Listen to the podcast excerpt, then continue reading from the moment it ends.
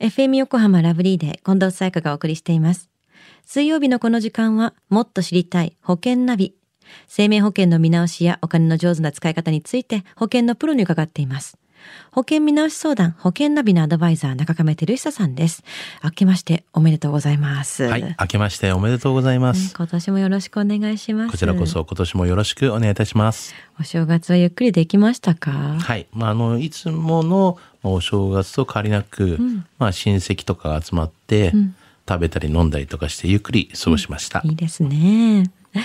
さあ、保険ナビは去年最後のテーマが若い夫婦に人気の保険でしたよね。はい、そうですよね。あのまあ変額保険はまあ学資保険の代わりにも使えるとか、保証プラス貯蓄のハイブリッドというね考え方が主流になってきていますよねと、まあそんなようなお話をさせていただきましたよね。そうでしたね。では中亀さん、新年最初はどんな保険のお話でしょうか？はい。今日はですね、あの20代のまあ保険をテーマにお話をしたいなというふうに思います。?20 代。若いとなかなか保険のこと考えないという話はこれまでもしてきましたけれども、現実問題として20代で備えるべきリスク、どんなものがあるんですか？はい。まあ、厚生労働省のですね、データではですね、まあ20代男性のまあ入院理由の1位っていうのがですね、まあ、精神及び行動のまあ障害と。まあどのね、年代でも、まあ、上位のこの入院理由なんですけれども、まあ、20代は、まあ、就職などの緊張とか、環境の変化などがね、影響していることも、まあ、考えられるんですけども、大きく変わりますもんね。そうですよ。ね。またあの、2位の損傷とかですね、まあ中毒及びその他の外因のまあ影響っていうのがあるんですけれども、はいこれはね、主に、まあ、怪我などのことで、まあ、他の年代よりも、この順位が高いのが、まあ、20代男性の、まあ、特徴なんですよね。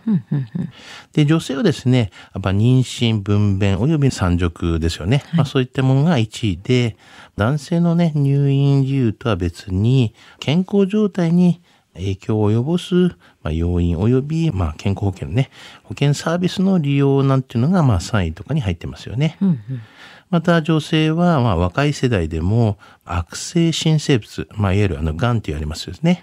まあ、そういったあの死亡のまあ比率が高いので、若い時からですね、大丈夫と安心せずに、そういった点ではちょっと注意が必要ですよね。うん、まあ男女どちらともやっぱり若いからみんな安心っていうわけではないですからね。そうですよね。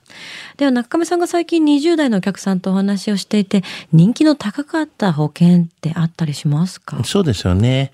ある保険会社のですね、まあ、変額保険でですね、まあ、20代の男性の反応が結構良かったなというふうに思うんですよね。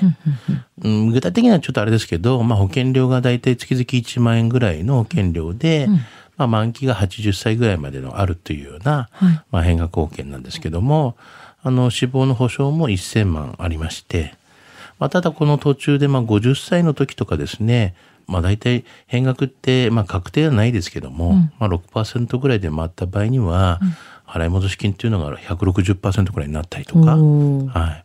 で、満期の80歳時の頃とかでだと、500%ぐらいね、以上になるような、すごく増えますよね。そうですよ。ね。あの、この働き盛りの保証も、まあ一応80歳までの1000万の保証も、まあちゃんとあって、あとはまあ若い男性には、まあちゃんと保証もあり、働き盛りの貯蓄のためにもなったりとか、うんうん。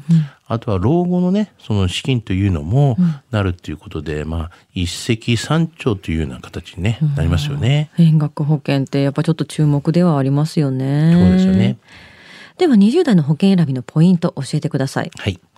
まあ、ポイントというのは、まあ、3つほどありまして、まあ、一つは、まあ、追加とか、まあ、変更がしやすい保険を、やっぱ中心にですね、まずは必要最低限の保障を、まあ、確保してほしいなということと、まあ、二つ目は、ライフステージのね、変化に合わせて、まあ、保証内容の、まあ、検討見直しをね、しっかりやっていきましょうと。で、三つ目は、まあ、余裕があれば早いうちから将来にね、備えて、まあ、資産形成をね、検討すると。まあ、特にこの三つ目のですね、まあ、余裕があれば早いうちから、まあ、将来にね、備えて資産形成をまあ検討するっていうのはですね、まあ特にね、その辺はまあ検討してみてはどうでしょうかなというふうに思いますよね。はい。まあ、貯蓄がまあ苦手なら、まあ、早期解約してしまわないような金額の範囲内でですね、うん。あのその積み立ての保険を活用してですね、うん。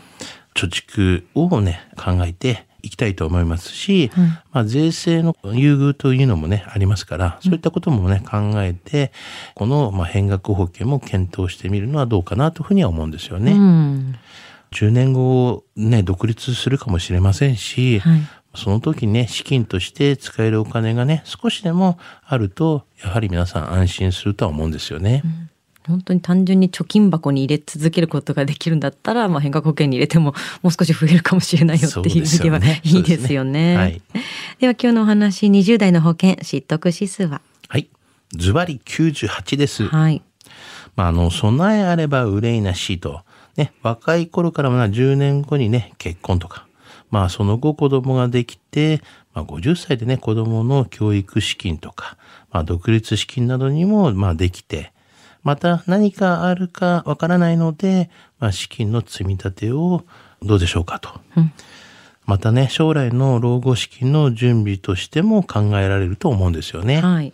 まあもちろん変額保険の場合っていうのは、この運用っていうのは確定ではないので、まあリスクもあることをね、少しね、忘れないようで欲しいなというふうには思いますけどねう。ん、もちろんリスクがあるそれを分かった上でっていうことですけどね。そうですよね。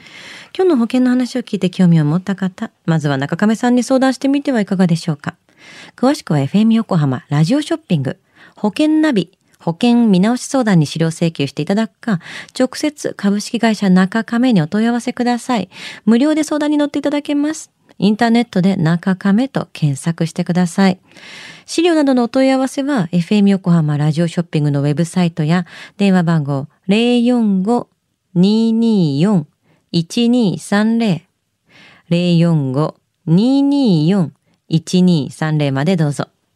そして保険ナビは iTunes のポッドキャストでも聞くことができます。保険ナビで検索してください。もっと知りたい保険ナビ。保険見直し相談、保険ナビのアドバイザー中亀照久さんでした。ありがとうございました。はい、ありがとうございました。